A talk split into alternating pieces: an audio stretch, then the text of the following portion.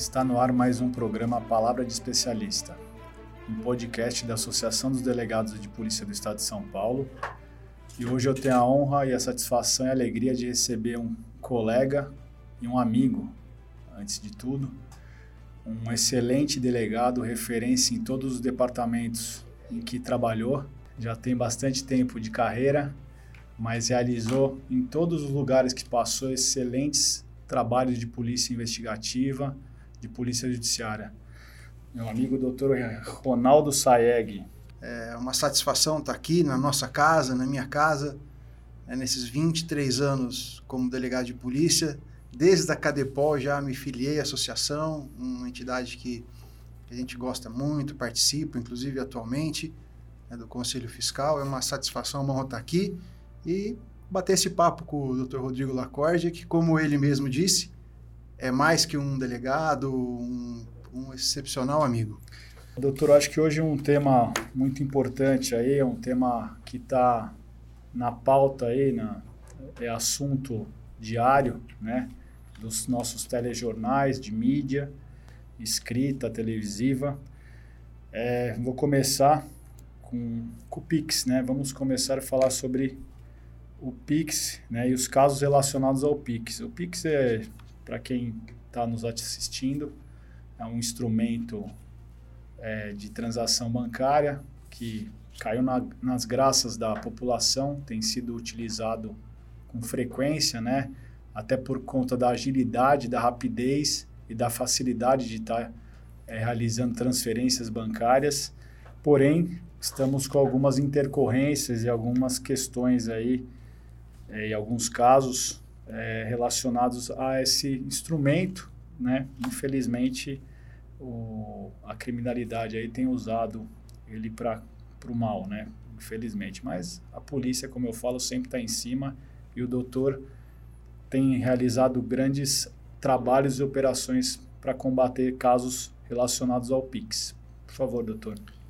Doutor Lacórdia, primeiramente, permita-me uma contextualização. Sim porque o, o Pix não trouxe o sequestro relâmpago, infelizmente, a, ao dia a dia da população. Uhum. O sequestro relâmpago é uma modalidade, na verdade, o crime a ser tratado de, da extorsão, qualificado pela restrição da liberdade da vítima, né, tá apelidado de sequestro relâmpago, e nós temos na divisão de sequestro a terceira delegacia, que é tem atribuição específica de investigar os sequestros relâmpagos. Pois bem, o sequestro relâmpago começou lá atrás com os saques, com os cartões, eh, cartões eletrônicos nos caixas eletrônicos. Né? Dali começou o sequestro relâmpago. A partir do advento dos aplicativos bancários, houve um incremento desse crime, infelizmente, na mesma. É, na sequência de os bancos reduzirem os limites de, de saque nos cartões. Mas sempre assim, são políticas públicas, né? Levadas a efeito por, por órgãos de segurança pública em conjunto com instituições bancárias que tenta minimizar os riscos. A gente trabalha com um gerenciamento de risco, com desestímulo do crime. Então, com o advento dos aplicativos bancários, e hoje nós temos que reconhecer que muito da nossa vida está dentro do celular, inclusive a nossa conta corrente. O aplicativo bancário facilita muitas transações. Já era assim com TED, com DOC, e passou a ser bem mais ágil com o Pix, que começou a fazer parte do nosso dia a dia a partir de novembro de 2020, que o Banco Central é quem criou e quem colocou à disposição o Pix, e nós percebemos que houve um aumento do prejuízo das vítimas. Nem tanto de início um aumento do número de casos, por, por essa pontuação que nós fizemos, ou seja, o sequestro que já existia, tanto é que nós temos uma delegacia especializada para isso. Só que houve sim um aumento do prejuízo das vítimas, o que acabou incentivando a criminalidade e que acabou resultando, por via de consequência, um aumento do número de casos também. Diante dessa situação né, que, que enfrentávamos, é, o próprio produto, o Pix, estava sofrendo muitas críticas, inclusive da mídia, da grande mídia, porque realmente, né, se por um lado facilitava demais as relações comerciais, porque é muito ágil. Muito Pix ágil. cai na hora, não tem, não tem taxa para as pessoas físicas, não há limite, e esse questão do limite a gente vai tratar com um pouco mais de acuidade, né? É, isso acabou motivando algumas reuniões com os órgãos de segurança, com a rede bancária e até com o Banco Central, para a gente poder ajustar isso aí. Né? É, é a dicotomia. Por um lado, o, progresso dos meios tecnológicos ajuda a população, por outro, também né, incentiva a criminalidade.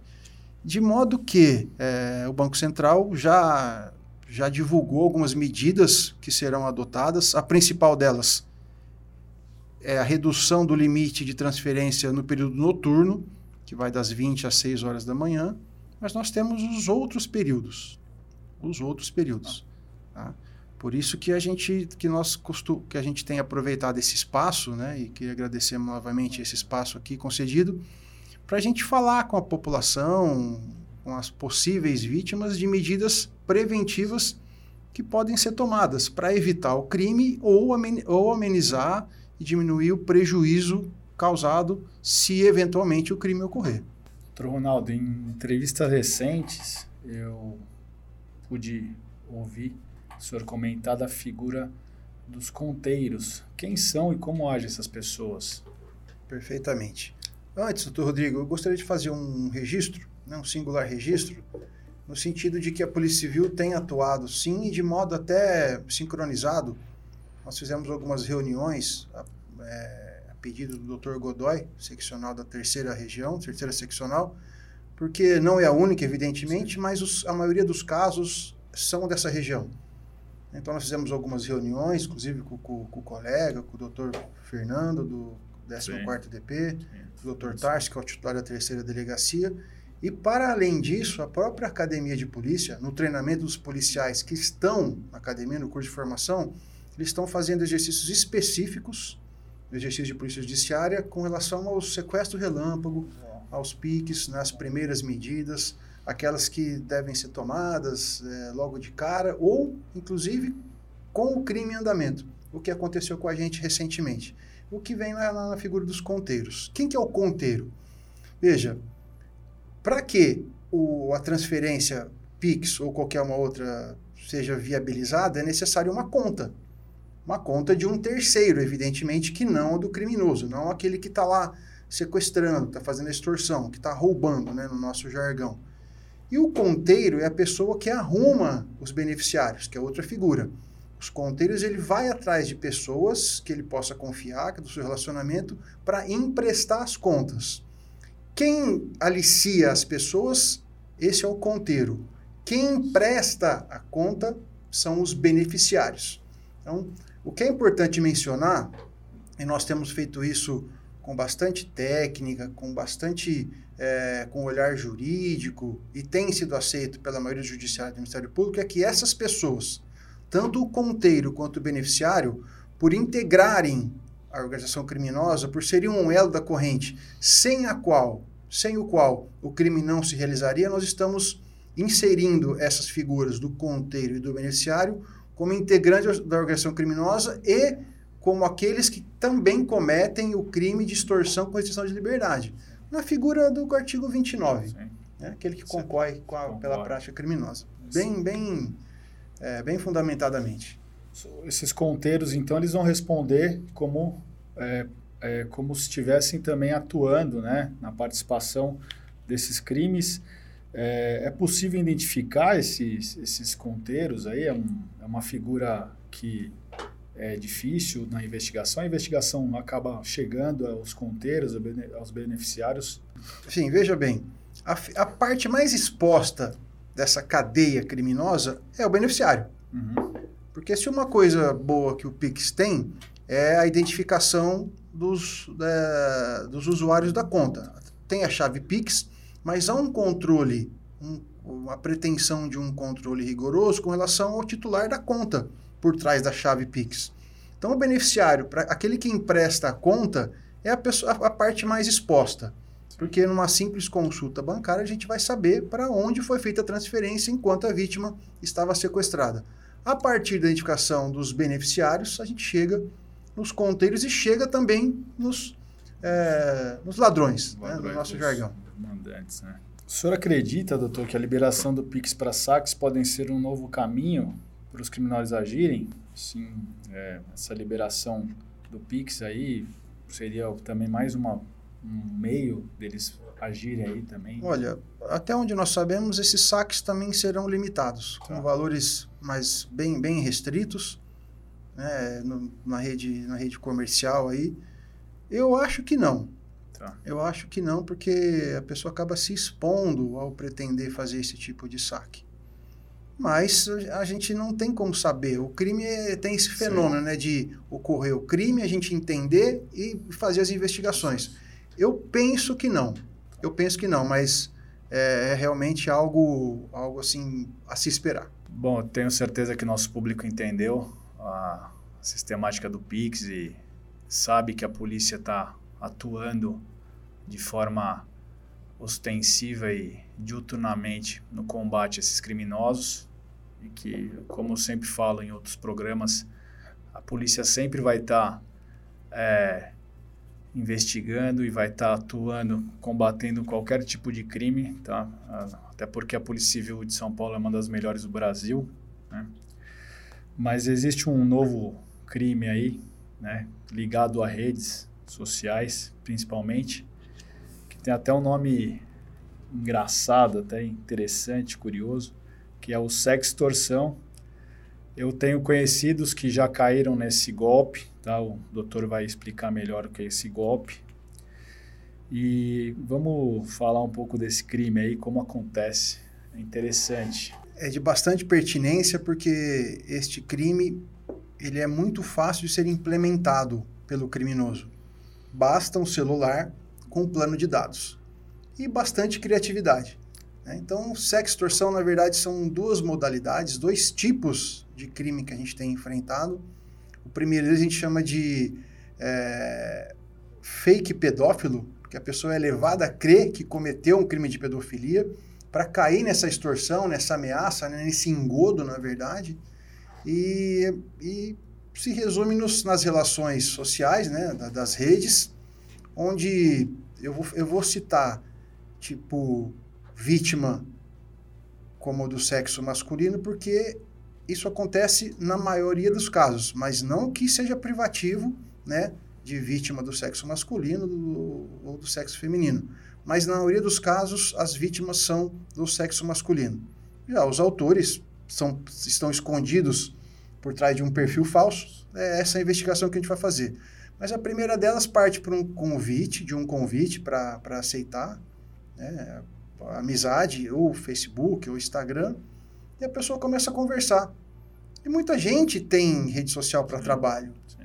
E aceita as pessoas para divulgação do seu trabalho, né, de seus conteúdos que, com, que acha pertinente.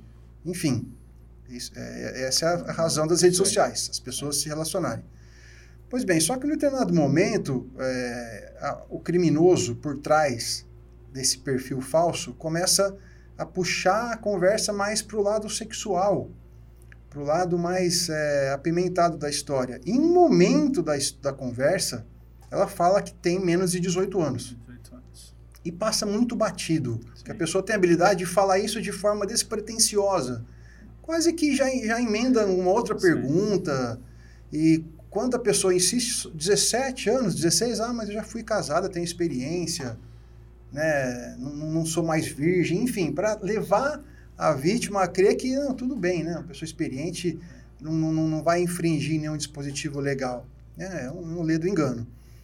Daqui um tempo, a pessoa vai receber um telefonema e é engraçado que nós não conseguimos desvendar ainda por quê do DDD 051 e também 061 de alguém se passando por um policial, por um delegado, e aí começa a incrementar o golpe, eles colocam na, na foto do perfil do WhatsApp dessa pessoa que está ligando, a foto da delegacia, de onde ela estaria ligando, né? de onde esse falso policial estaria ligando. Falando que está com a pessoa do perfil tal, que está vendo algumas conversas ali, que ela está mostrando, ela está inclusive com o pai, o pai está bastante agitado, bastante nervoso, mas ela é, não quer prejudicar o senhor tal. E já sabendo o que, que a pessoa faz. Se é uma pessoa do, do, do mercado financeiro, se é médico, médico. se é político. Ó, já ela tá falando que você é uma boa pessoa, ela não quer prejudicar, não quer nada na área criminal. Só que é uns 5, 10 mil reais para pagar um tratamento psicológico, para ela tá, ela tá muito abalada. Se a pessoa não se tocar que isso é um golpe, a hora que vê já fez o depósito. Já. E talvez esse seu amigo, assim como eu tenho Sim. amigos, caíram nesse golpe. Cai. Tanto é que a gente está falando disso porque houve casos. Sim, houve Vários sim, casos que a vários gente está casos. investigando. Sim. E tem a outra modalidade. Essa é menos. é, se- Utiliza-se bem menos tecnologia, não precisa de, de idade, nada. Da mesma forma, parte-se de um convite para aceitar uma amizade. É, quando a pessoa aceita, sem querer, ela já dá acesso àquela pessoa para todo o seu conteúdo, suas fotos, né, as pessoas do seu, do seu convívio. E essa sim, essa é, mira pessoas geralmente casadas, de qualquer um dos sexos. E nessa nós já tivemos de ambos os sexos as vítimas, tanto homem quanto mulher. E também nessas conversas, né, a coisa vai para o lado sexual, por isso que é uma sex extorsão. Extorsão. E, né, ainda mais na época da pandemia, o resultado disso é nudes. Hum, Nudes. nudes.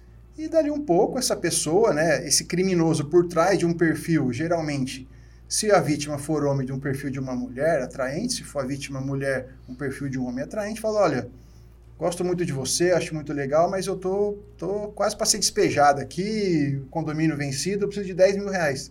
Se você não me ajudar, eu vou ser obrigado a exibir esses prints aqui para sua esposa, que eu tô vendo aqui, inclusive nessa foto, né? Tem uma família bonita aí. Tá vendo? Você fez viagens pro exterior, né? Não custa nada, né? Me dá dezinho aí para pagar meu condomínio aqui e tal. E também vou passar essas fotos aqui para toda a sua rede de contatos que eu tenho aqui, já que eu sou sua amiga. Pronto. Sex extorsão. Sextorção. É, o que eu falo pro público, nosso público aí, a gente já teve outras conversas, somente de cybercrimes, que é um mundo que você vê que a, a engenharia criminosa ela vai se aperfeiçoando e vai usando todos os instrumentos. É Pix, é as redes sociais, Instagram, Facebook. Vírus né? espião, Ah, vira. essa- phishing. Então, então assim, é, doutor, assim, algumas dicas aí rápidas para o nosso público para tentar prevenir desses golpes digitais. A gente sabe que a cabeça criminosa ela é, ela é muito vasta, mas a polícia também ela sempre está se aprimorando e sempre está é, combatendo esses novos cybercrimes aí, né? Essas novas modalidades digitais de, de golpes aí. O senhor tem algumas dicas aí para o nosso público? Olha, é, com relação às sex extorsões, não há muito o que falar. É. A gente vai querer, de repente, tentar Sim. ditar normas nas relações pessoais das Sim. pessoas. As pessoas têm que ficar atentas só. Por isso que a gente fala sobre o tema. O, a extorsão qualificada, o sequestro relâmpago, tem algumas dicas que podem ser pertinentes em razão do que nós temos observado. Primeira delas, o criminoso, o sequestrador que faz sequestro relâmpago, ele não sai com uma vítima certa para pegar. Raramente isso acontece. As vítimas são vítimas de ocasião. Vítimas que se tornam vítimas por uma, por uma reunião de fatores. Ficar dentro de carro aguardando alguém descer ou subir, ou fora do carro, né, mas com menção de, de ser aquele carro seu, e com o celular na mão. Né, se estiver dentro do carro, período noturno, o criminoso passa e vê a luminosidade É, do celular. Sim. Então isso chama a atenção do criminoso. E na visão do criminoso, ele está diante de um cenário perfeito para o crime. Vítima, Vítima. Telefone com a conta bancária e o carro, que será provavelmente o cativeiro da vítima. Entendi. Todo... Então, evitar isso aí. Ah, isso, isso reduz, é, elimina as chances de- do crime? Logicamente que não. Mas reduz bastante. Que em 80% dos casos que chega para a gente, o arrebatamento se deu desta maneira. Tá. Pois bem, o- aconteceu o crime e nós temos que imaginar que isso talvez ocorra. As pessoas devem, isso é uma coisa fácil de se fazer, uma ligação para o gerente da sua conta para reduzir o limite diário de transferência da conta corrente. Não é do Pix, porque o conta. Pix é bom, é bom que, que, que a gente trace essa distinção. O Pix você pode movimentar valores pelo aplicativo da conta corrente, não. Só com o seu gerente, só na sua agência bancária. Tá. Então, se você reduzir o limite diário de transferência para um valor baixo, isso vai desmotivar, pelo menos, a duração do crime. Para não acontecer como aconteceu, um caso que nós consideramos surpreendente, para não dizer bizarro, que duas meninas estavam sequestradas há uma semana e todos os dias os caras iam lá e limpavam um pouco da conta. Né? Enfim, tudo bem que isso aí é uma questão de Sim. dia após dias, mas se no primeiro dia já tivesse lá mil reais de transferência, não ia ficar mil, mil, mil. Tá. Não compensa. Nós estouramos o cativeiro de uma vítima com pedido de resgate e achamos as duas meninas lá. E por quê? Porque os caras ficaram motivados a permanecer com esse crime dia após dia, porque foi interessante financeiramente. Sim. Ah, foi interessante. Então, reduzir o limite diário de transferência. Tá. É fundamental. É excelente sempre falar com o senhor aí. A gente poderia falar horas aí, tem bastante assunto, até por conta do, da, da sua, do seu cabedal aí, do seu, do seu profissionalismo e competência e de diversos trabalhos realizados dentro da polícia. Né? O senhor é uma referência, eu sempre falo isso. Eu queria que o senhor deixasse algumas considerações finais aí, pertinentes para o nosso público, que não é só de operador de direito, é um público em geral. Bom, agradecer novamente o espaço de estar aqui falando, né? Nada como a gente, como não, como nos comunicarmos Sim. com a sociedade, com os nossos pares, né? Com os, as pessoas que estão nos acompanhando. É, isso é muito importante, a gente tem feito isso regularmente. Né? Eu, particularmente, não sou muito afeto à, à mídia, mas na medida que a gente reconhece a importância, acho que a gente tem que vir dar, e dar essas dicas, dar o nosso testemunho. Né? Aproveitar para agradecer o empenho de todos os policiais da divisão de sequestro. Veja, do, durante o nosso papo, eu mencionei as três atribuições da nossa divisão. A primeira, delegacia de extorsão de sequestro que tem tido resultados excepcionais na, na elucidação dos casos e prisões. A segunda, que é a distorções, tem, tem tratado isso com todo carinho, com todo cuidado, porque mais, de que, mais do que um crime expõe a intimidade das pessoas, isso é uma coisa muito cara às pessoas. E a terceira, que é a de sequestro relâmpago, também tem sido bastante demandada por conta do Pix. Então, queria agradecer o empenho de todos né, delegados, escrivães, investigadores, agentes, todos no nosso plantão.